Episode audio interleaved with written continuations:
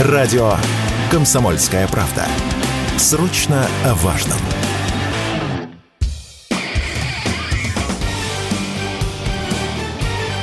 Говорит полковник. Нет вопроса, на который не знает ответа Виктор Баранец. Вице-премьер Денис Мантуров сообщил, что, возможно, к концу следующего года у России появится новый истребитель С 75 или по-другому еще называется он Шахмет. Что это за машина? Это, во-первых, легкий истребитель.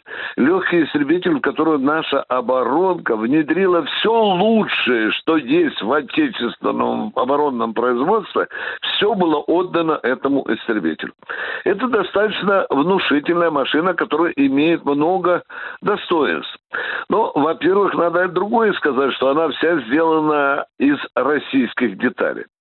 Летает машина достаточно быстро, 2200-2400 километров в час.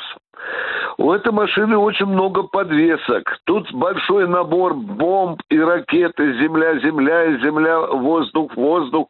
Здесь могут быть и фабы, вот эти вот большие авиационные бомбы весом по 5 тонн. У самолета есть э, вооружение, э, есть двухствольный пулемет 23-миллиметровый, это достаточно серьезная тоже машина. И все достоинство этого самолета заключается, что у него очень большой радиус э, полетов. То есть залетел из аэродрома и вернулся назад. Там, по-моему, переваливает почти что за 2500 километров. Вот этих достоинств нет у его главного соперника, у американского самолета, скажем, F-16 у главных соперников, или у того же F-35. Почему я говорю про F-16? Потому что же украинцы уже ждут, не дождутся, когда у них появится эта машина. И если наш Шехмет появится в небе над полем боя, то, безусловно, он будет иметь, иметь преимущество. Но ну, тут еще надо смотреть и на стоимость. Вот эти соперники нашего шахмата, самолет, допустим, американский F-35,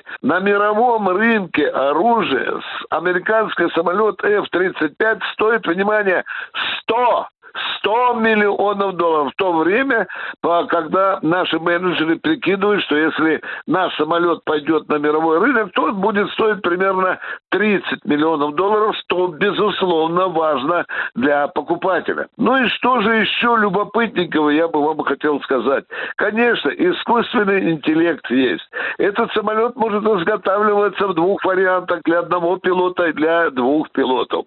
Этот самолет имеет очень короткую взлетно-посадочную полосу. Ему достаточно где-то 400 э, метров для того, чтобы он взмыл в небо. Что для других его соперников, тех же американских, нужно подлиннее иметь взлетно-посадочную полосу. Ну и, конечно, конечно, этот самолет бы нам очень серьезно пригодился сейчас, в период специальной военной операции, когда, в общем-то, прикрытие авиационное для нашей армии нужно позарез.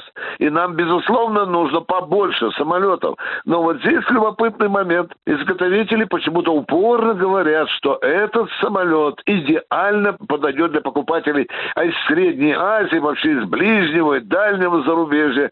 И вот я слышу и думаю, а может надо прежде всего для родной российской армии поставить этот уникальный боевой самолет. А потом уже мы будем думать, кто будет покупать его в дальних или ближних странах. Виктор Баранец, радио «Комсомольская правда», Москва. Говорит полковник.